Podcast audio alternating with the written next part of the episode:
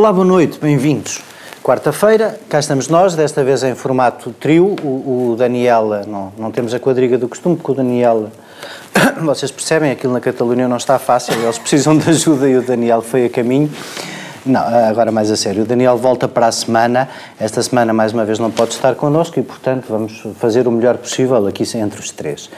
E, e vamos dedicar-nos naturalmente aos temas da semana, sendo que eu sei que vocês em casa já perceberam que andamos a adiar a discussão do Orçamento de Estado, mas é que tem havido tanta novidade em cima da discussão do Orçamento de Estado que nós provavelmente vamos deixar isso para o fim, para, para a altura da, da votação final global e, e nessa Não, altura. na enfim, generalidade. Na generalidade, com certeza. Mas, mas- voltaremos, é só para prometer que o tema vai ser tratado, coisa que ainda não conseguimos fazer. Hoje vamos falar na terceira parte ah, deste, ah, enfim, surpreendente ah, acórdão da relação do Porto, que já é notícia internacionalmente e vamos, obviamente, não estaremos muito em desacordo, mas poderemos talvez eventualmente acrescentar perspectivas diferentes à discussão do tema.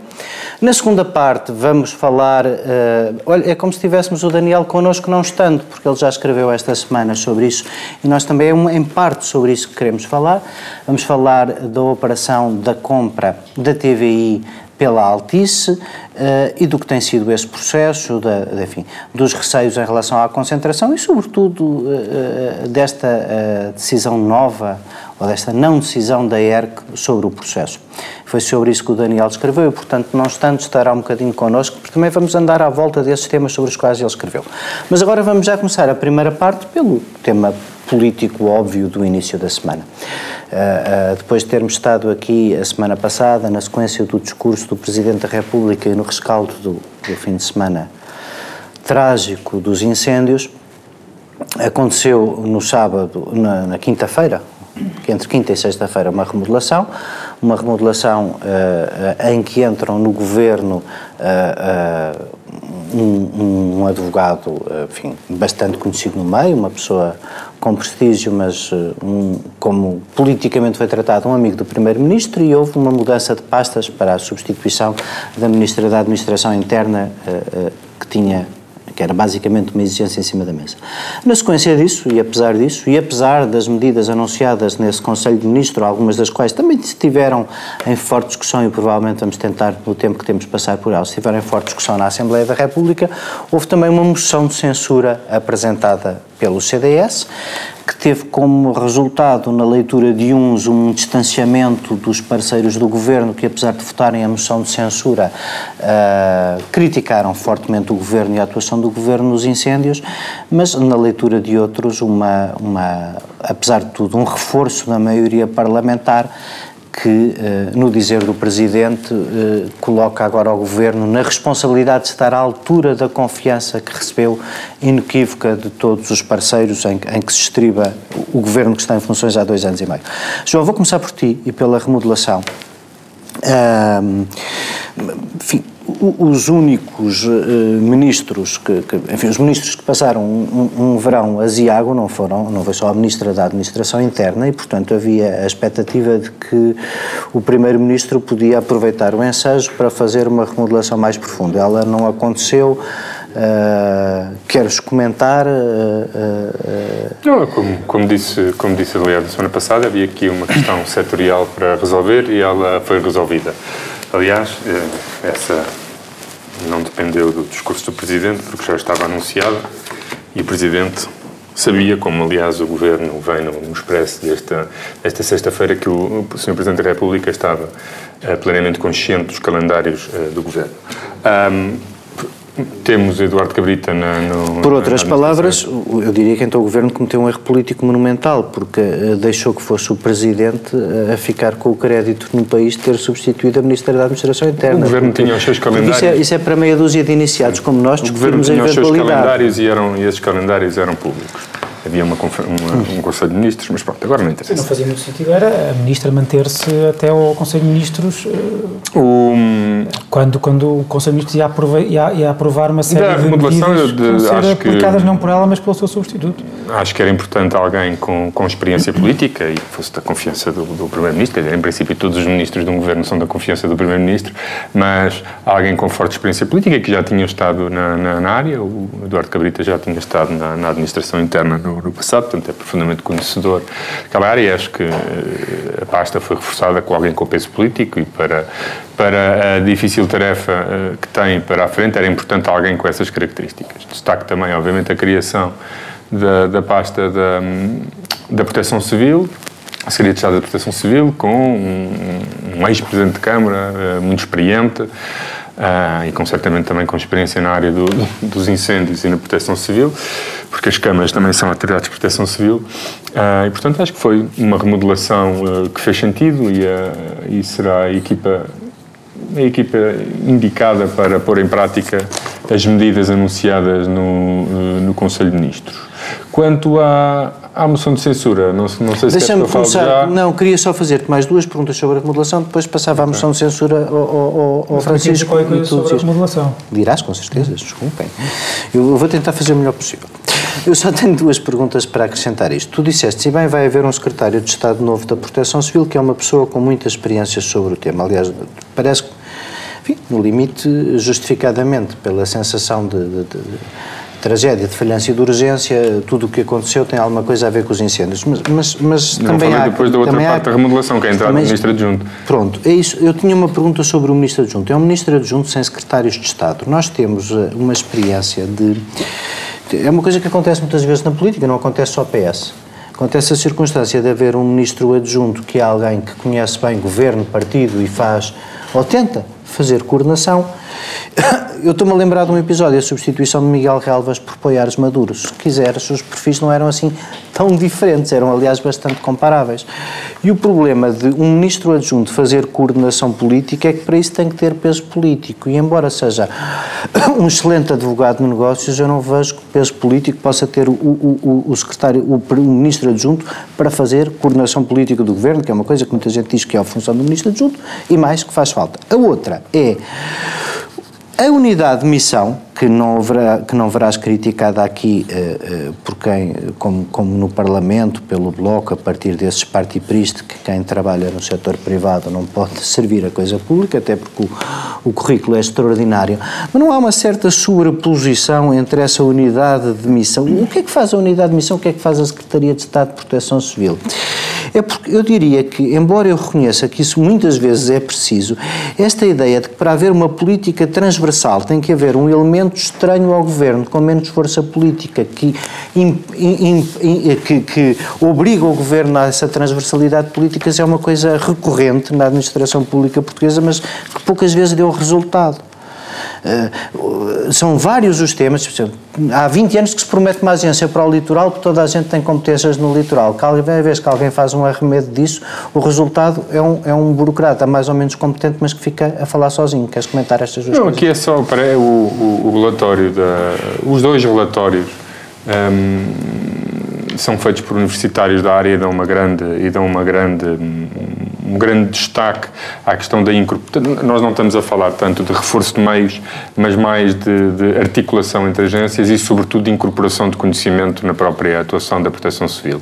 Portanto, acho que faz sentido ter alguém profundamente especializado e com experiência prática, ou seja, simultaneamente um académico e alguém que trabalhava no, no, numa empresa nessa área, para implementar e desenvolver esse modelo. Eu acho que atuará, atuará eh, com alguma proximidade também, obviamente, do Ministério da Administração Interna, embora um, eu penso que a criação da unidade de missão permite libertar, se quisermos, um pouco mais o Ministério da Administração Interna da gestão corrente, da, da neste, neste caso, da, da, da, Proteção Civil, enquanto temos uma unidade de missão a pensar mais a, a reforma e a transformação uh, uh, deste setor. E a parte da, da incorporação do conhecimento e de, de, outras matérias, que vêm, obviamente, na, na, no relatório técnico, uh, acho que faz sentido estar numa unidade de missão e libertar os governantes da tarefa mais imediata de gerir uh, o dia a dia da, da, desta área.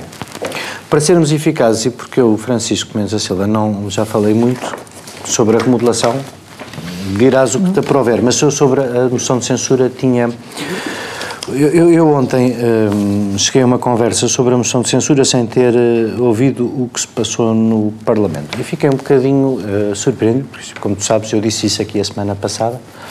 Uh, parecia quase militante do CDS, eu disse isso aqui sim, a semana sim, passada, tenho dito isso todos os dias, eu acho que esta moção de censura é absolutamente justificada, acho que as razões eh, que tu, por exemplo, tens aduzido para, para ela ser colocada fazem todo o sentido e eu acho que independentemente da, do que se passa nas sondagens, há, há, momentos em que as coisas eh, são o que são e, e que a moção de censura fazia sentido.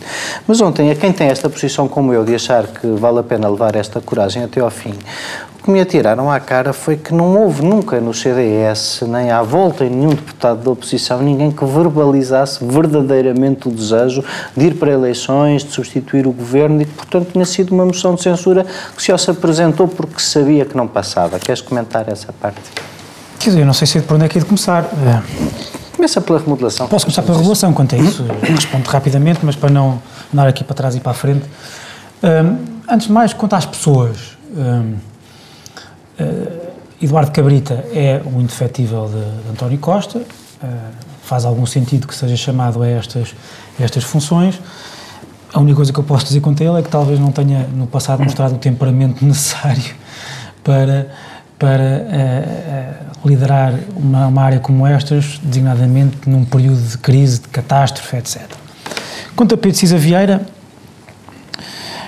dizer o seguinte, mas já o escrevi, eu acho que, apesar de tudo, é uma, é uma boa notícia que ainda haja pessoas como Pedro Cida Vieira disponíveis hum, para integrar em governo. Também acho isso. Acho também que só é possível isto num governo do PS eh, com o Bloco de Esquerda e o PCP amestrados, porque se isto fosse num governo, se uma pessoa com o perfil de Pedro Cida Vieira eh, integrasse um governo da direita, enfim, caiu o Carmo e a Trindade tendo claro. em conta aquilo que seria claro. dito sobre conflitos claro. de interesse, uh, background social, background profissional, etc, etc. Aliás, o Bloco de Esquerda fez aquela figurinha dizer que estava desconfortável com a, com a é já uma evolução, não é? O, o, antigamente o, o, Bloco de Esquerda acusava. É sempre Agora mostra desconforto, enfim, já é, é, uma, é um, é um, é crescimento, um...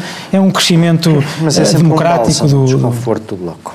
Diz? o, o desconforto do bloco é sempre um bálsamo, é sinal que alguma coisa correu bem. Sim.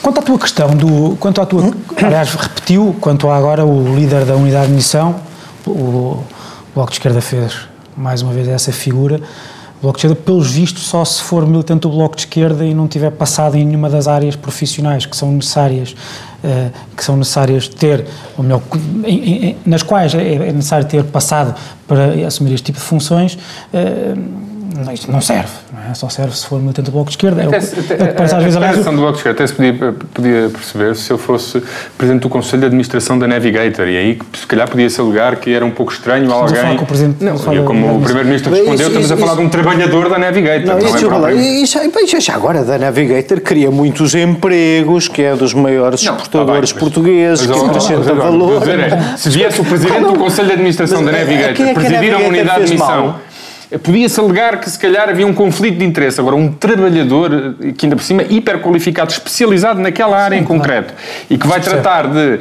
vai tratar de articular áreas que hoje estão em ministérios diferentes e, portanto, vai tentar reformular e pensar como é que o, o novo sistema de, de, de, prevenção e combate a incêndios deve funcionar para o futuro, sendo que essa é a área onde ele trabalha, e ainda por cima numa área com sucesso, que é a Navigator, pode ter muitos defeitos, há um que não tem, que é gerir bem Sim. a floresta que detém. Portanto, é de facto uma crítica incompreensível. Mas só preciso Vieira dizer, agora respondendo àquilo que tu também uhum. disseste, que é a falta de capacidade política e se calhar a falta, a falta de autoridade que aí advém. Eu concordo com a parte da falta de capacidade política, enfim, apesar de tudo, andar na política dá um conjunto de skills que são necessárias para gerir o dia a dia é que os e as prioridades. são do cotidiano da política. Não, mas deixa-me só, deixa só dizer o seguinte, deixa só dizer o seguinte, mas um, eu, eu, acho que ele terá uma autoridade que não é de menos, que é de ser muito amigo do primeiro-ministro. E digo porquê? Porque tudo o que Pedro Cisa Vieira disser, que ele quiser contrariar, tem que perceber que numa, numa situação de ruptura entre dois membros do governo, Pedro Cisa Vieira provavelmente será o último a cair. Achas mesmo que isso é possível de dizer a Augusto Santos Silva, não sei, ao Capola Santos, a toda... mesmo, mesmo nesses. Não sei. Mesmo nesses, mesmo nesses. E portanto eu acho que pelo menos há este temor reverencial que os outros ministros vão ter e, portanto, ele até pode fazer as, uh, pode não ter capacidade política, não ter a experiência necessária para isso, mas eu acho que pelo menos esta autoridade uh, vai ter, que é uma autoridade que acontece sempre, quer, quer gostemos, quer não. Mas isso traz-nos depois, uh, traz-nos outros problemas também, acho eu, ou que pode Sim, trazer. o paralelo é mal feito. Que é, repara, a verdade é que o governo Todos os governos são assim, todos os governos têm vários círculos de autoridade, vários círculos de. Uh, há sempre vários governos dentro do governo. Aqui, é, aqui há o risco, de facto, de o governo ser dois governos. O governo mais próximo de António Costa, por razões de amizade, de companheirismo antigo, companheirismo político antigo, uh, que gera dois graus de autoridade uh, e pode também gerar dois graus de, de coesão. Isso é algo que pode, que pode causar ali até eh, sentimentos humanos eh, de inveja que são normais e, e, e, até aceitáveis em alguns casos. Isso pode, num, num, com o tempo, gerar alguns problemas. Eh, e mais, pode gerar, pode gerar dentro desse círculo mais próximo, desse círculo político mais próximo de António Costa, alguma falta de oxigenação que às vezes é necessária de opiniões diversas e etc. E o que parece é que António Costa, de facto, perante a crise, afunilou as opções que tem de pedir opiniões, etc. Isso não é verdade porque o, é, a, coordenação, a coordenação que é feita são um conjunto de ministros não se altera e mantém-se, tanto quanto muito é reforçada com mais um membro essa, esse núcleo duro que já existia. Portanto, não é restrito, é alargado. Certo. Okay, mas, certo. mas, Francisco, eu preciso que tu passes Sim. só a discussão da moção de censura, porque... Mas muito rapidamente, antes de terminar, eu, outra, há um efeito político que eu também gostava, que eu, que eu acho que ainda não está, e pelo menos não sedimentei ainda a minha opinião quanto a isso, que tem a ver com, com o facto desta remodelação ter sido feita por, quase por iniciativa ou por instigação do Presidente da República. Se calhar é por isso que foi só esta, não é? O, o João diz que não. O João diz que não. Uh, se tiver sido feita por, por instigação do Presidente da República, da República institucionalizou aquela, aquilo que nós já tínhamos falado aqui, que é uma tutela do Governo por parte do Presidente da República. Eu acho que há sinais em sentido contrário, se calhar vai de encontrar aquilo que o João estava a dizer, e que também pode ser problemático, que é o facto de, na sua declaração de terça-feira passada, terça-feira da semana passada, o Presidente da República ter, a meu ver, quase que dito uh, o, o, o, o Governo está inteiramente nas mãos do, do, do, Parlamento. do Parlamento, lavo daqui as minhas mãos. Como sempre esteve. Certo, mas não é bem assim, João. Não é bem assim, porque, como tu sabes, apesar do governo não ter não ser tutelado, nem, nem necessitar da confiança do, do, Presidente da República, a verdade é que nunca ninguém diz exatamente isso. O, o, há sempre uma relação entre palácios que é sempre uh, desenvolvida e, e, e, e ambas as partes querem que seja publicamente quase que assumida. O Presidente da República dá-se bem com o Governo, o Governo dá-se bem com o Presidente da República, em todas as coisas essenciais articulam posições e, portanto, apesar de já, já não estarmos antes de 1982, quando houve a reforma, a revisão constitucional que alterou as coisas... Mas mesmo que isso exista, há, uma ótima relação entre o Presidente e o Primeiro-Ministro... Há sempre uma relação de confiança. Então, então porquê é que o Presidente da República, porquê é que o Presidente da República tem necessidade de, depois de ter dito que o Governo, o Presidente da República naquela, naquela, naquela a declaração disse duas coisas e disse-as muito claramente, explicitamente. Primeiro, o governo falhou, falhou operacionalmente e falhou quando foi para pedir desculpa e reafirmar a confiança que as pessoas têm que ter uh, na, na, nas instituições públicas. E, portanto, segundo ponto, cabe agora ao Parlamento, cabe agora ao Parlamento uh, dizer se este governo tem ou não tem confiança. Como quem diz, eu lavo daqui as minhas mãos. Eu não sei se, o, se a interpretação que eu estou a fazer é correta ou não, o que eu acho é que não, não, eu ainda não consegui perceber o, a racionalidade dele ter, dele ter dito isto. Se calhar não Será que diria, já, será já que diria passamos, o, já passámos o tempo da a, primeira parte? Não, quanto ao resto, quanto ao resto dizer o seguinte, é, é a tua preocupação. Esquece a minha preocupação, não, mas fala a tua preocupação não quer dizer, a moção de censura é obviamente para deitar abaixo um governo, não, precisa, não, não se precisa de estar ali a, a, a dizer, está implícita está implícita. Foi essa a minha é interpretação. Óbvio, é óbvio, portanto... É, houve muita gente a fazer a interpretação de que, enfim... E, e, e, é, e dir-me-ás assim, e era óbvio também, é uma crítica que fazem, há duas críticas que fazem, deixa-me só terminar um minuto com isto, há duas críticas que fazem, duas críticas que fazem à moção de censura do CDS.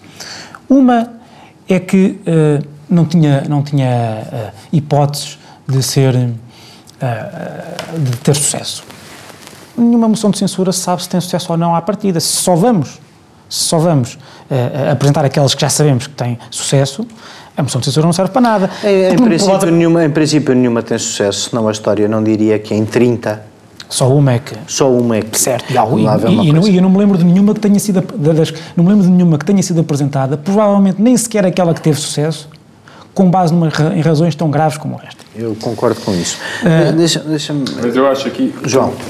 Um, Deixa-me só dizer que eu não terminei. A segunda razão é do aproveitamento político. Hum. Um, eu acho essa então não faz sentido nenhum, principalmente quando vejo muita gente a dizer que houve aproveitamento político, as mesmas pessoas concordaram integralmente com o discurso do Presidente da República. Porque o Presidente da República, como eu disse, disse que o Governo falhou, falhou gravemente e, portanto, o Parlamento tem que se pronunciar. O que o CDS fez foi exatamente isso. Podem criticar, podem não ter gostado, podem, que, podem, criticar a moção de censura. não podem criticar a moção de censura por ter sido Cada vez que um agente político que faz política estiver a fazer o que deve, está a fazer aproveitamento. O que eu critico mais na moção de censura é mesmo que ela é uma é uma forma de responsabilização coletiva e também do CDS e é, se quiseres, uma violação do que dizem os relatórios. Nenhum dos relatórios diz que o responsável pela tragédia de Pedrógão foi o Governo. Não, mas nem sequer. Não, não, não. Mas depois nem de Pedrógão, sequer. Não, não, não. Mas ninguém, ninguém, ninguém apresentou moção de censura depois de Pedrógão. Isso, é, isso é uma. Ninguém apresentou Foi muito interessante ver, ver o Presidente da Câmara de. Aliás, eu tive, eu tive no Distrito de Coimbra em contato com as populações. Essa coisa que as populações sabem é o, o neste agora de 15 de, de outubro e não de, de, de junho, a absoluta excepcionalidade da, e da, daqueles incêndios. E foi muito interessante ver o, o Presidente da Câmara de Tondela, é do PSD, é que foi com, pareceu-me ter sido convidado no programa deliberadamente para tentar responsabilizar o Governo por o que aconteceu, ele fez o oposto. A primeira coisa que o Presidente da Câmara de Tondela disse foi uh, que as pessoas que pensavam que isto tinha sido de falta de meios ou de falta de coordenação, eu não, dizer que, eu não, vou, não vou dizer que não podia haver mais meios ou que a coordenação não podia ter sido João, melhor. João, Agora, João, a ideia de que nós tivemos uma tragédia por falta de coordenação ou de meios, é também uma forma não, de nós apagar... Também, nós tivemos também uma tragédia por falta de coordenação e de meios. Period. Claro. Period. O... Tivemos também uma tragédia por falta de coordenação e de meios. Period. Este é o relatório.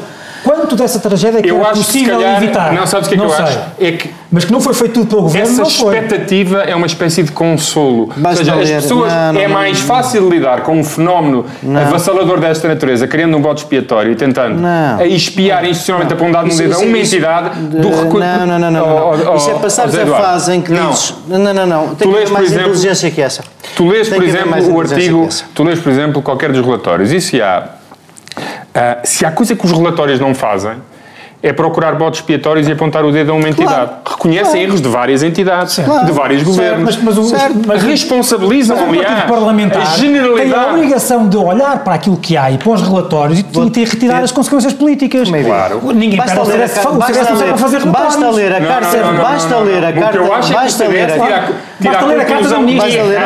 Tirar a conclusão errada Basta ler a carta da ministra para perceber que o Primeiro-Ministro está mais interessado em salvaguardar a sua imagem Basta ler a carta da ministra. fazer tudo. Eu nem ia dizer tanto. Ia dizer que basta ler a carta da ministra para perceber que não esteve ali ministra durante quatro meses. Teve uma pessoa que só se queria ir embora. coordenação política nem operacional na parte do governo. Desculpa, não havia. Isso, bom, nós passamos muito o nosso tempo uh, uh, da primeira parte, vamos já voltar para a segunda e na segunda, como se recordam da minha longa arenga ao princípio, vamos falar uh, da nós, da TVI, da Altice, da ERC, de tudo o que se está a passar em torno desta operação. Muito obrigado.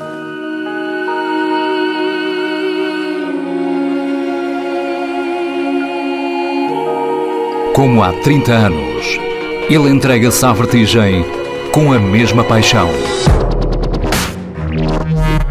De manhã, quando o mundo quer entrar, ele abre a porta da rádio.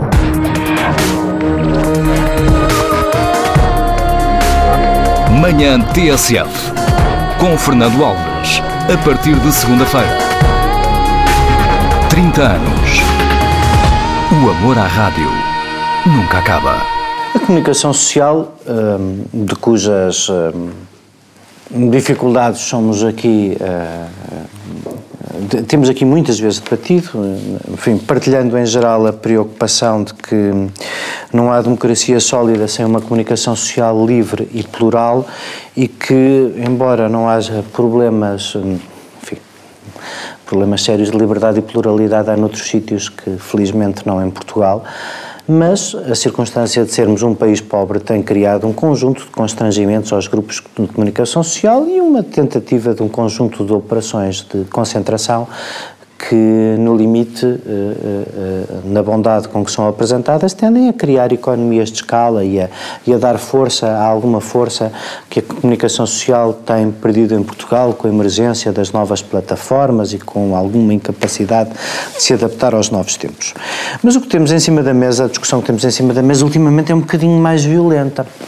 Uh, o, o, o, CEO de uma, como sabem, uh, houve uma proposta de compra que tem que ser validada pelo regulador, da, da, pelos reguladores da TVI pela Altice, antiga PT.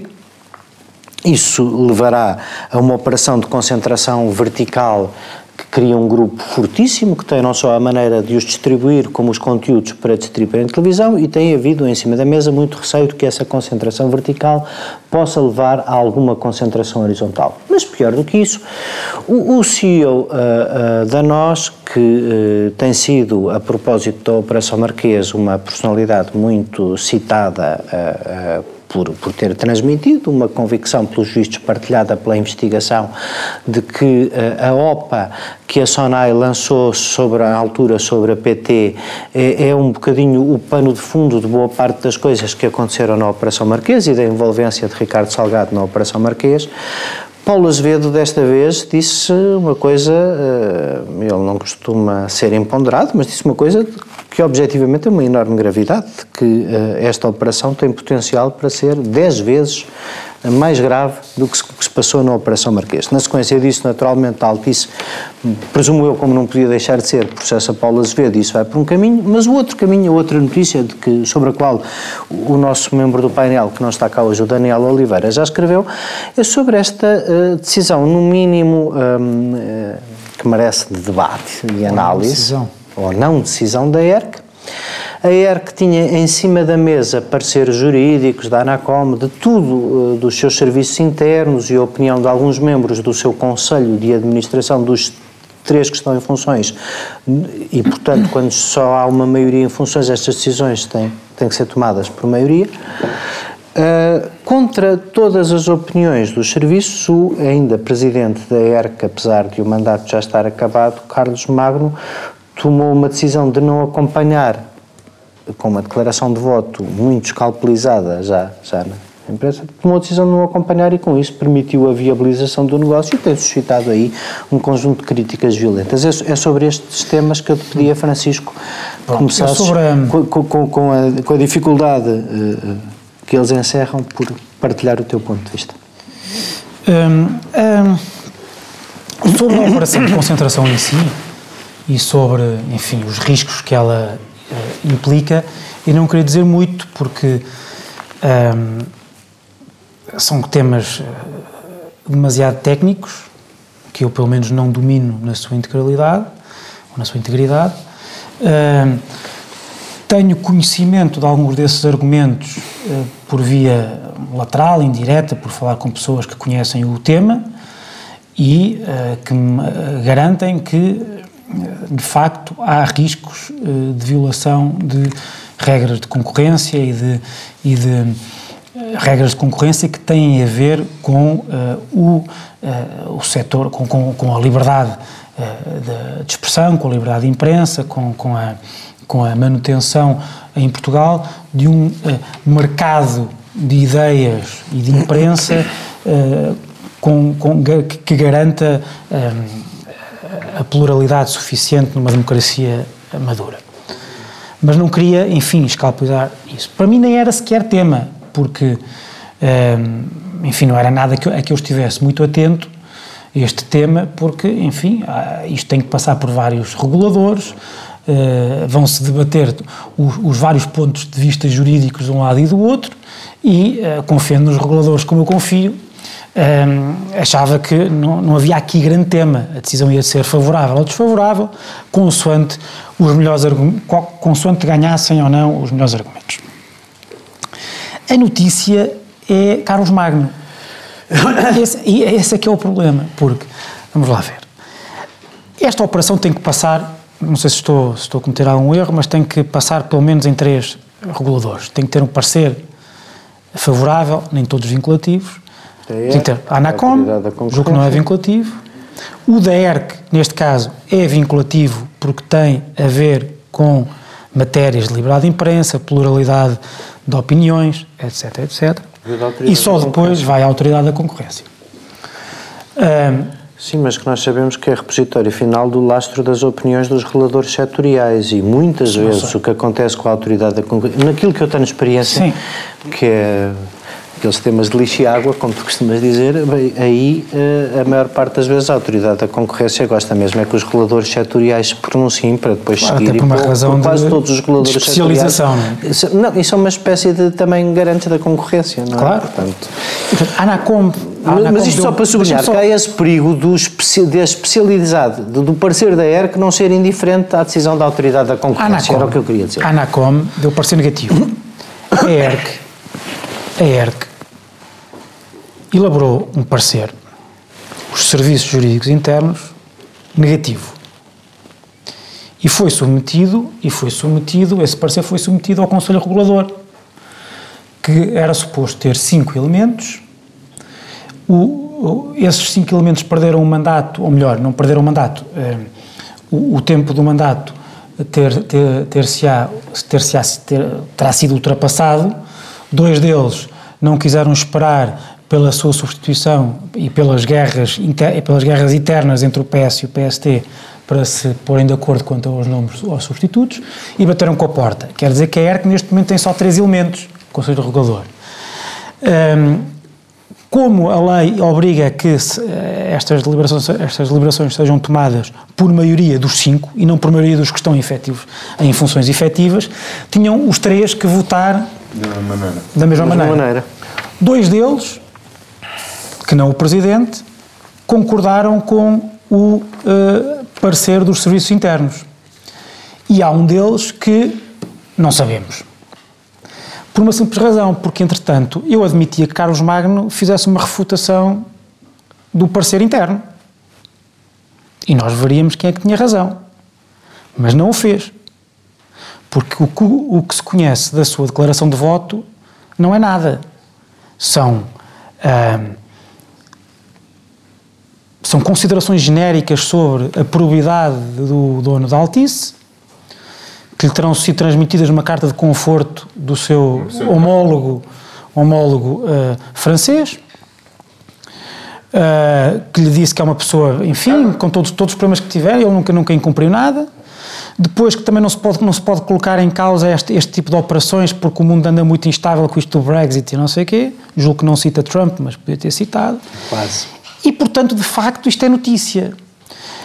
Porque o Presidente, e repare, e depois a ERC, e depois os três membros, o que dizem é, bem, ah, vê-se isso também, julgo que não sei se é na, na, na- na declaração de voto de Carlos Magno, é numa outra, em que se diz que, ah, pois, ah, a conclusão, as conclusões óbvias do parecer dos serviços internos é deitar abaixo esta, enfim, opor-nos a esta operação. No entanto, como, se- como não há eh, consenso, mantemos o texto do parecer sem as conclusões. Ou seja, fica, fica uma coisa assim em forma de assim, não é? Eh, Fica é uma coisa completamente absurda, com base numa justificação completamente absurda do presidente da ERC, que não, não se percebe. Começa, aliás, começa, começa a dizer que eh, eu não começa a dizer que não pode eh, não pode opor-se a esta operação com base numa lei que não existe, falando de, de uma lei que se existisse era mais fácil deitar abaixo esta esta esta esta operação, Ignorando, ignorando, ignorando igno- os estatutos da própria entidade a que ele preside. ignorando que, mesmo que essa lei não exista, o que aconteceu foi que os seus serviços fizeram a análise com base na lei em vigor. Das duas, uma, ou ele faz- fazia uma refutação dessa aplicação do direito aos factos, ou então não sei para que é que serve aquela, aquela parece eh, areia na engrenagem só, pôr o pé na porta para não se fechar a porta. E isto é absolutamente uh, chocante. Eu percebo o artigo do Daniel e percebo perfeitamente. Deixa-me citar aqui uma Deixa-me só já dizer só diz, uma diz, coisa. diz. Já agora não está o Daniel, Não mas acho. podia-se Sim, ler. sim, Não sim, acho, eu, eu não acho. Ah, toda a gente conhece o perfil de Paulo Azevedo.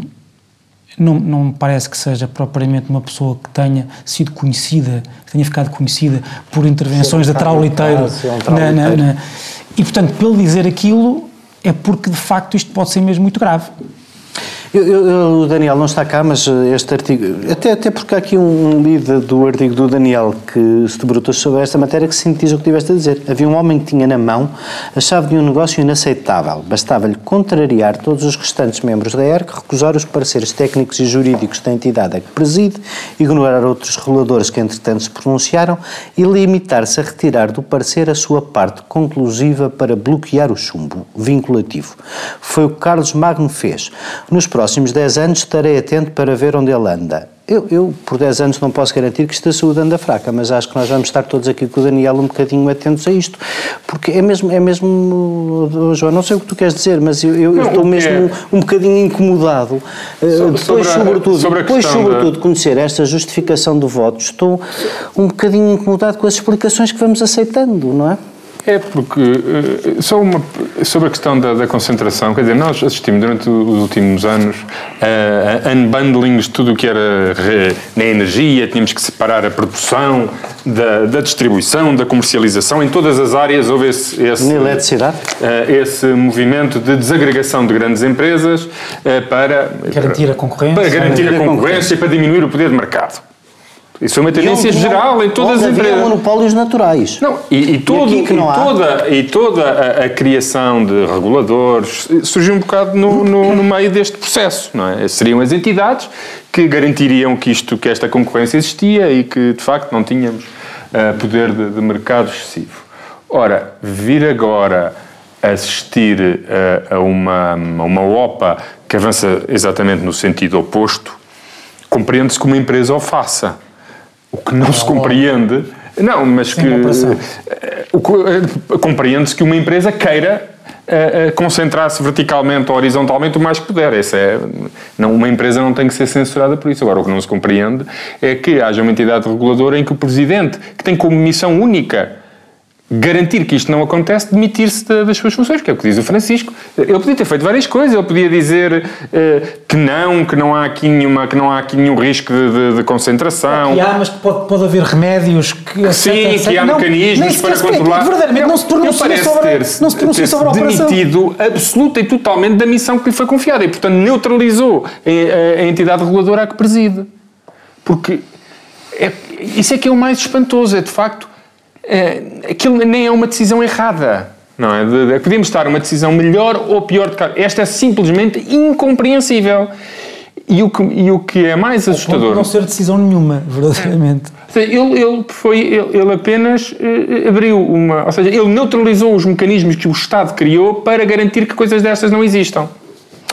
E isso é o mais grave de tudo, porque ele põe em causa, obviamente, não só, não só lança suspeitas evidentes sobre a sua atuação. Dizer, eh, vamos eh, todos atentos. eh, se, o- se Carlos Magno, Magno age não de acordo com o parecer do, do- do- dos seus serviços, não de acordo com os princípios da entidade a que preside, mas por outras razões insondáveis, eu acho que a suspeita aqui é inteiramente legítima e justificada. Mas é que eh, não é só o total descrédito e a suspeita sobre o Presidente da ERC. É também, obviamente, sobre a própria ERC, porque dizer, uma, uma entidade que foi criada. Há muita gente que defende o fim da ERC, eh, mas para este caso em concreto, sobre questões de pluralismo e concentração, eu penso que toda a gente concordará que alguma, algum regulador da comunicação social nesta matéria tem de existir. E, portanto, a total demissão do Presidente e da entidade a, a que preside nesta matéria é muito preocupante, porque é suposto estas coisas existirem exatamente, pelo menos para se pronunciarem e darem garantias aos cidadãos de que, se não criam nenhum obstáculo, é por boas razões, porque de facto não há risco, ou há mecanismos para evitar que isto aconteça. Agora, Só- nem só- sequer se pronunciar parar, sobre isto parece. é que é um pouco É assustador. simples, é só para dizer isto. É só para dizer isto. Se perguntas a alguém porque é que Carlos Maio, qual foram, quais foram os argumentos, qual foi o racional para permitir, ou melhor, para não fechar a porta à operação, e ninguém te consegue dizer. Não, a única explicação possível é não está o pai virado. É, é, Que obviamente não é uma vamos, explicação vamos, aceitável. vamos. Mas parece Obrigado. ser a única que ajuda a compreender a atuação de Carlos Magno, não há Meus outra. caros, Pois, é, é, é, até este programa às vezes tem que confessar que não percebe tudo. E, e- mas, mas deixamos uma garantia. Eh, eh, Aqui no canal que os telespectadores estão sempre salvaguardados de tudo isto que pode acontecer nos grandes canais generalistas e, e tenho até uma coisa para vos repetir como de costume, é que agora para os ouvintes da TSF há a possibilidade de ouvir o podcast depois vezes sem conta, mas a terceira parte que vai voltar já de seguida do Sem Moderação é mesmo exclusivo aqui do canal Q. Até já e muito obrigado.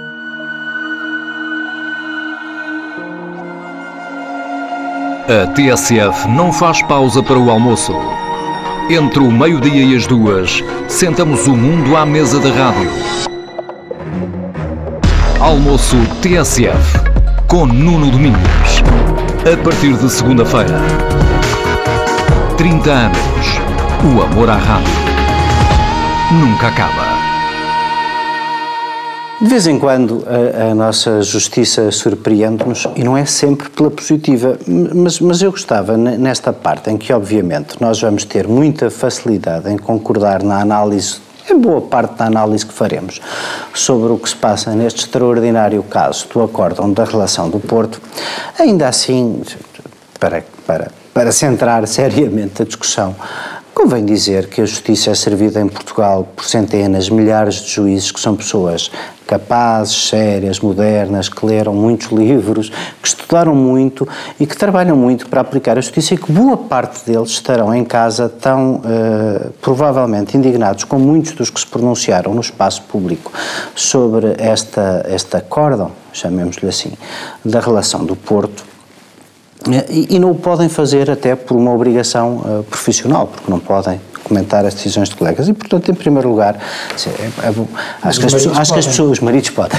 acho que as pessoas em casa, acho que as pessoas em casa percebem que eh, sejamos brutos, que apesar de tudo, quer dizer, não estamos entregues só a maluquinhos, mas estamos entregues a pessoas eh, especiais, como o juiz Neto de Moura, eh, e nós não vamos, eh, eu gostava de começar com uma situação, mas não é né, as, as do acórdão, nem as da Bíblia, mas, mas quer dizer, desde as referências sobre, eh, de, resto desautorizadas pela Conferência Episcopal, desde as referências à Bíblia a propósito do adultério, à espantosa citação eh, do, do, do Código Penal do século passado, eh, o, o, o, o juiz Neto de Moura é, é- é alguém que a psicologia explicará melhor que o direito, mas, mas que produziu esta decisão espantosa que já está a ser comentada ao contrário. E eu, eu, para iniciar o debate, nós não combinámos qual de vocês dois quer começar por comentar isto.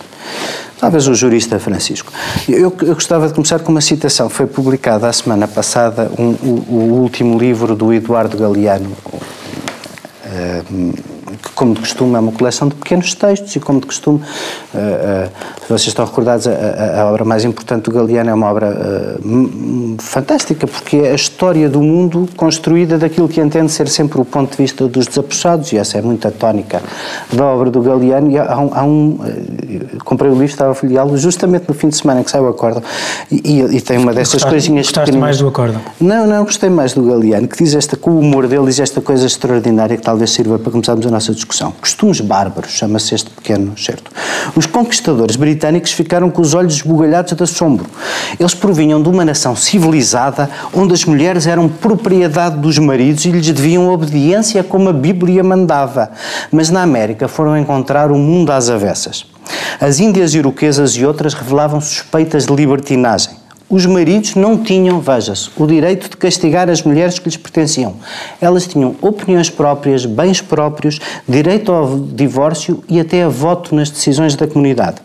Os brancos invasores já não conseguiam dormir em paz. Os costumes das selvagens pagãs podiam, afinal, contagiar-lhe as mulheres. E agora que as índias iroquesas nos ensinaram qualquer coisa, eh, é um juiz que nos faz voltar atrás? Que comentários se te oferece, Francisco? Ou nesse caso, para a frente. não é? Ou neste caso, para a frente. Eu, acho que, apesar- eu acho que quer de um lado, quer do outro, às vezes isto está a ser discutido, ou eu noto às vezes que o- este tema está a ser discutido às vezes completamente ao lado. Porque, e já lá vou, e eu sou enfim, um feroz crítico desse acordo. Eu vejo pessoas a dizer que o, te, o problema não é que o juiz possa ter referido o adultério como atenuante ou, ou desculpa ou causa de atenuação da medida da pena, etc. É óbvio que ele pode referir o adultério, no sentido em que não é exatamente igual. Isto para, para aferir a, ou para apurar a medida concreta da pena não é absolutamente igual uma agressão gratuita do nada um, e uma agressão um, que tem a ver com a uh, eventual influência que teve no agressor a situação de adultério uh, que ele descobriu. E, portanto, porquê é que eu, porquê é que eu digo isto? Porque há, há pessoas, as pessoas que, que recusam uh, a influência destes factos na medida da pena, depois levam o contrário, os maluquinhos, a dizer que, então, mas como é que não pode ser? Como é que não pode? A pessoa está, pode, pode estar deprimida. É que o que aqui está não é isso. Não estamos a. O, o, o juiz se utilizou fê-lo mal, mas não me parece que ele esteja a utilizar aquelas citações para utilizar o, adult, o adultério como atenuante uh, da pena. Eu acho até que se calhar, até pode ser, mas repara que havia outras, havia outras coisas que são bastante, em sentido contrário, são claramente agravantes, como por exemplo, não, não, ele não utilizou as próprias é mãos. É mesmo explicativo e justificativo. Quase. Isto, isto por ter feito aquelas situações. Porque tu podes, repara, eu não conheço, eu não conheço o caso concreto a fundo li um bocado do, do acordo, mas não é, toda a gente percebe que é, é, é, relevante para, para o caso concreto saber, se, saber quais eram as condições psicológicas momentâneas ou permanentes da pessoa e se isso e se elas foram ou não influenciadas pela situação de adultério, etc., da mulher, etc, etc. Claro que depois há outras situações agravantes que eu acho que se calhar deviam levar a não a, que deviam levar à não suspensão da pena. Por exemplo, a especial perversidade com que ele fez aquilo. Consta foi aquilo que se chama uma moca de pregos. Não foi, ele não utilizou as próprias mãos. Uh, quando me dizem. Quando, foi o Mantorras. Quando me dizem. Ah, mas não sabia. Quando dizem, por exemplo, é quando, quando, quando, eu leio, quando eu leio sobre este acordo, quando eu leio sobre este acordo, que. Quando eu leio sobre este acordo, que foi com base na baixa probabilidade de reincidência que uh, a, pena, a pena, ou foi também com base nisso que a pena foi suspensa, eu contraponho então se essa situação era uma situação de depressão longa, prolongada e etc. Não será a reincidência que... é enorme. A meu ver, o grau de reincidência é enorme. Mas o tema não é este. O tema é, a meu ver, o seguinte: é que as situações que ele faz é o seguinte. Basicamente, o raciocínio é este. O adultério da mulher é objetivamente uma causa de desculpa ou de atenuação da pena, porque, veja-se, o adultério é uma causa, é, é uma, é, uma, é, é, é, uma, é uma causa de desonra para o homem. E porquê? Porque sempre foi. Foi, foi era o que estava subjacente ao, ao, ao, ao uh, Código Civil de 1886. Ainda hoje, em algumas civilizações, em alguns países, designadamente os países muçulmanos, assim é, etc, etc. Ora, Ou seja, há uma recusa... Não é isso, não é isso. É que quando a pessoa, quando, quando, quando aquilo que se passa noutros países, noutras civilizações, em quadrantes civilizacionais completamente distintos, seja hoje em, em 2017, noutros países, seja em Portugal em 1886, e se isso é utilizado para aplicar a lei em Portugal, o que quer dizer, objetivamente, aquele juiz... Por 150 anos da sociedade portuguesa... Não, não, não, aquele juiz está a aplicar leis que não são aplicáveis. Porque quando está, a interpretar a lei portuguesa de 2017 com o espírito de, da lei portuguesa de 1886 e com a lei da Arábia Saudita de 2017, está de facto, está de facto a aplicar essas normas a, a, a Portugal.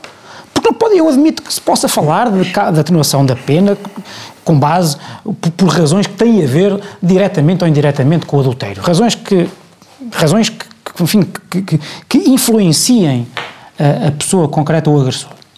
Agora, dizer que assim é porque obje, objetivamente assim é e assim foi e justificar isso com base em uh, uh, uh, quadrantes civilizacionais que não são os de cá não, ou já não são os de cá, Eu e como vou- sabemos, eu vou- o próprio passar- passado é também um passar país a estrangeiro. palavra ao João para é comentar absolutamente isto. chocante. Mas depois, além de ser chocante, tem outro problema. Para Eu ti que é jurista, que- não vou fazer esta pergunta ao João naturalmente, mas para ti que é jurista tem outro problema, que é o problema da impossibilidade de recurso deste acordo, não é? Ah, sim. Eh, Estamos numa fase em que a Justiça já não permite recurso e nós temos uma decisão judicial que todos os constitucionalistas consideram inconstitucional, mas estás a pedir a uma senhora. Não sei se é inconstitucional, depende. As senhoras não vais a uma série deles que dizem que a fundamentação é eh, marcadamente inconstitucional Mas e que- que isso poderia levar à anulação do acórdão. Mas tu não podes esperar que as pessoas. Não sei, porque tu, tu, tu tens... Po- eu também acho duvidoso, mas o meu ponto nem precisa disso. O meu ponto é só. Aquilo que tu vais levar Aquela constitucional é inconstitucionalidade vítima- de normas, não é estas inconstitucionalidade- Estas vítimas não, Mas, enfim. estas vítimas não têm meios para, para ir perseguir a justiça para lá, para ir buscar, pedir ter a justiça para lá do que já fizeram. João, obviamente o comentário que quiseres fazer, Em primeiro lugar, eu assusto-me com a existência de um juiz que pensa desta maneira, não é? E que, e que tem coragem de escrever, porque alguém que escreve uma coisa destas é porque tem a expectativa que nem todos o vão considerar doido, ou que pelo menos há uma parte significativa da população portuguesa que se irá rever naquilo que ele escreve. Ninguém escreve uma coisa daquelas se no momento em que escreve aquilo achar que a reação vai ser a que foi. É? Com artigos internacionais, boquiabertos com o que se passa em Portugal. Portanto, isso é a primeira. Já não foi o primeiro. Sim, Uma tradição. isso também é reincidente. Mas parece que quase que diz que, O nível na realidade, é bastante elevado, na a realidade, alguém, alguém que tem a, a- a coragem de escrever coragem, o desplante, o desnorte, de, de escrever num, num acórdão que, atenção, que em alguns países isto é até à morte. Portanto, quase a dizer, epá, tiveste sorte. Ai, é? Em alguns países tu serias apedrejado até à morte, bem, no certo sentido isto até é relativamente progressista, ou não, se calhar ele considera isso um, um retrocesso, mas vá lá, pediste em sítios e eh, foi, eras apedrejado até à morte, entre- aqui só levaste com um pau com pico. e a moca de é? pregos, Aqui só estás, está bem, mas não morreu, não é? Portanto, nesse Pois. sentido, é pá, olha, eh, tipo, olha, podia, ter, podia ser pior, não é? Ah, e Podes dar por satisfeita. e o que, o que mais, eu não, não, não sou jurista, mas disseram-me que um juiz de primeira instância pode ter, tem avaliação de, de- de desempenho, portanto pode ser, ter melhor ou pior nota, pode ter processos disciplinares por isso, eh, que num juiz da relação, eh, num- numa eventualidade de subida ao Supremo, que também pode ser avaliado pelos acórdãos que fez ou não fez, mas que o juiz da relação, enquanto está na relação, não pode.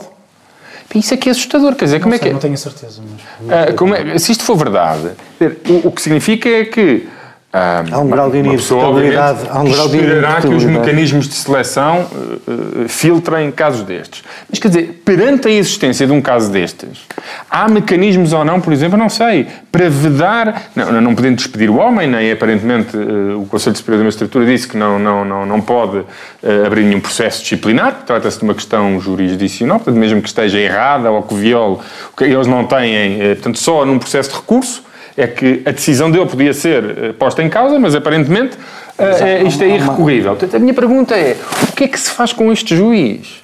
Se não se lhe pode fazer nada, como é que é possível eh, Portugal, no, no- no- século XXI, signatário de um conjunto eu- eu- de- tratados e de princípios que, que repudiam tudo isto, como é que é possível ter um juiz em exercício que pensa, atua e escreve acórdãos desta natureza? Sobretudo quando não há nenhum mecanismo para os pôr em causa ou para pôr em causa a ele. Isso é que me assusta. Há algum mecanismo para pôr em causa ou aquele homem certeza, poderá... Aquele homem e aquela mulher, porque aquilo também foi assinado por uma mulher. Não tenho a certeza, mas no limite não tendo a certeza, devíamos ter tido cuidado com este debate, porque essa é que é a questão central. É como é que o sistema se defende de uma pessoa que decide, como o Francisco diz, aplicar a Sharia nos tribunais portugueses. Ias dizer, Então é Neto de Moura, o nome dele. Neto de Moura, que Sendo Neto de. Moura aplicou a, a Andaste Sharia. Olha, Portugal.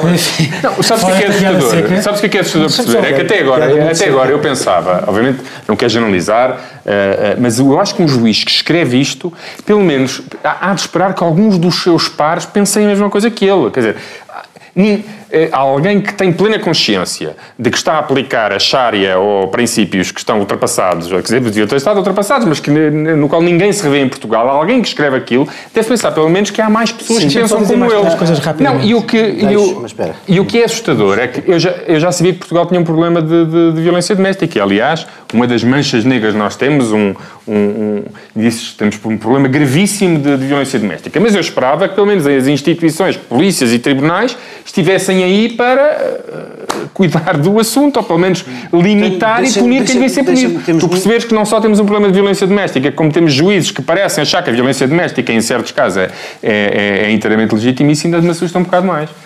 Essa, essa é a parte particularmente perturbadora, é o efeito dissuasor que isto traz sobre o conjunto de mulheres que são vítimas neste país, isso é que me parece a coisa mais assustadora e perturbadora tudo isto. Mas, mas eu queria acrescentar nos três minutos que ainda temos de programa, hum, queria, queria acrescentar mais uma coisa para cima da mesa para ver se vocês querem falar sobre ela. Uma coisa é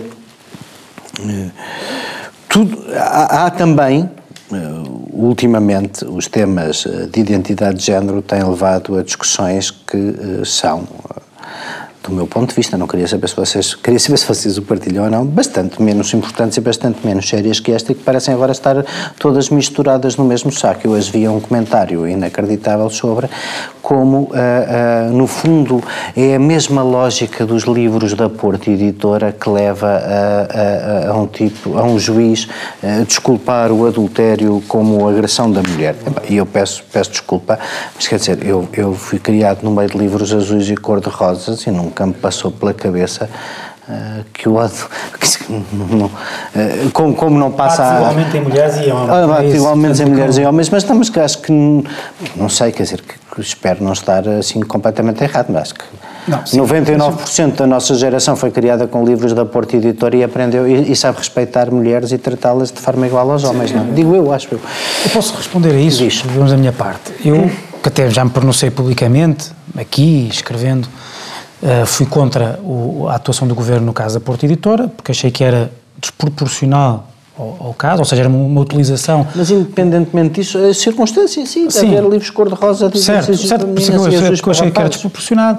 Também pronunciei, por exemplo, sobre aquele caso do, do, do, do engenheiro da Google que fez um, um- que fez um, um relatório sobre as razões pelas quais eh, há mais há muito mais engenheiros na Google do que engenheiras eh, e que foi despedido por causa disso. Eu também, enfim, manifestei-me contra porque achei, que tinha sido uma tinha ultrapassado determinados limites, mas pessoas como eu que têm este tipo de posição são obrigadas, e eu senti-me obrigado, por isso é que, por exemplo, hoje escrevi também sobre isso no Jornal de Negócios, sinto obrigado, senti-me obrigada sempre que há um caso de facto grave de eh, machismo estrutural, de, de os denunciar. Eu acho que este é um caso eh, absolutamente grosseiro, e é grosseiro por, por, por aquilo que eu já disse. Ah, de- repara, é óbvio que to- todos os juízes, na aplicação das penas, nas medidas das penas, têm em causa toda, têm em conta todas as todas as, as, eh, os objetivos da pena. Aliás, eles estão, eu conheço, porque enfim sou casado com uma, há uma, há, há uma rotina já bastante instalada, bastante até sedimentada na, na, na, na jurisprudência, é quase, quase uma fórmula a aplicação da, eh, das penas. Há, há agravantes, há atenuantes, etc, etc. Eh, há considerações de prevenção geral, que é eh, os, os, os, o, o- é, é preciso que as pessoas sintam que a condenação ou a não condenação ou a atuação do, do tribunal reafirmou a validade do bem jurídico e reafirmou a validade da lei aplicada. Eu não digo que não tenha sido isto que eles fizeram. O que, o que aconteceu foi que eles tiveram em conta o sentimento geral da Arábia Saudita e de Portugal em 1886, quando deviam ter tido em conta o sentimento geral de Portugal em 2017, 2017 que ao contrário do que muita gente anda a dizer, também exageradamente, acham que, que, acham que as pessoas em Portugal ou no interior ou etc. concordam com aquilo. Não concordam, desculpa, as pessoas que dizem isso não, não, conhecem, Não não conhecem. conhecem Portugal. E depois, aliás, como própria, o que gostei, eh, das coisas que eu mais gostei nesta, nesta, mesmo para terminar, das coisas que eu mais gostei neste, em todo este assunto foi a posição da Conferência Episcopal. Aliás, não sei se disseram, se não deviam ter dito uma coisa. Ah, a Bíblia não diz só aquilo que o senhor ah, ah, desembargador disse. A Bíblia também conta a história de Jesus Cristo quando salvou uma mulher de ser apedrejada com a célebre frase quem nunca pecou que atira a primeira pedra. João, queres. Não, eu, hum, eu acho que nós podemos eh, ter. hum, combater. eh, ter, considerar que todas as formas de sexismo e de machismo são erradas, sem ter que dizer que qualquer forma de, de, de, de, qualquer desigualdade entre homens e mulheres, num certo sentido, é a semente desta violência. Tanto que não temos que dizer isso, que é possível para alguém que se calhar não se revê na identidade absoluta entre homens e mulheres, como a Igreja Católica, e ainda, ainda assim repudiar, uh, repudiar esta, este acórdão. Portanto, não, o acórdão seja, é assinado por um coletivo de juízes onde não estão só homens. Não, mas não, ou seja, o, um, o, isto, isso, isso, convoca, o princípio... Isso convoca os colegas para confiarem menos no trabalho dos outros e lerem mais o que estão claro. a assinar, quero-me parecer. Mas claro, pronto, claro, mas enfim. Claro que sim, claro que sim. Mas, mas isso também mas, é complicado. Mas o que eu quero dizer aqui é que não temos que encontrar, independentemente da nossa posição sobre a lei do piropo, ou, nós não temos que encontrar em todas as manifestações de, de, de, de, machismo e sexismo a semente da violência última sobre as mulheres. Eu acho que a prova disso é que mesmo instituições que são até praticantes desse sexismo e dessa discriminação face às mulheres, a primeira, a primeira coisa que fazem em relação a isto é o repúdio absoluto. Então, eu acho que esta é daquelas áreas onde, independentemente dos debates sobre igualdade de género, um, igualdade de género e, e, e combate a formas de sexismo e de machismo na sociedade portuguesa, mesmo quem não partilha essa, essas preocupações, revê-se e é capaz de se identificar com, com alguém do absoluto repúdio da, da, deste acórdão do juiz, ou dos juízes. E assim terminamos prometendo uh, aos espectadores que estão habituados a outro tipo de discordância que para a semana teremos mais assuntos que nos dividam. Para a semana teremos de volta ao Daniel, mas e, e, faltará uh, outro, eventualmente mais bonito. E, uh, não, mas. Ah, tu vens? Sim, sim. Pronto, mas não era a ti que eu estava a falar. Mas para a semana também já ficam a saber quem está e quem não está, porque, como de costume, estamos à vossa espera às 11, à quarta-feira, sintonizados no canal que é como deve de ser. E então, até para a semana, cá nos encontramos outra vez. Muito obrigado por terem estado connosco outra vez.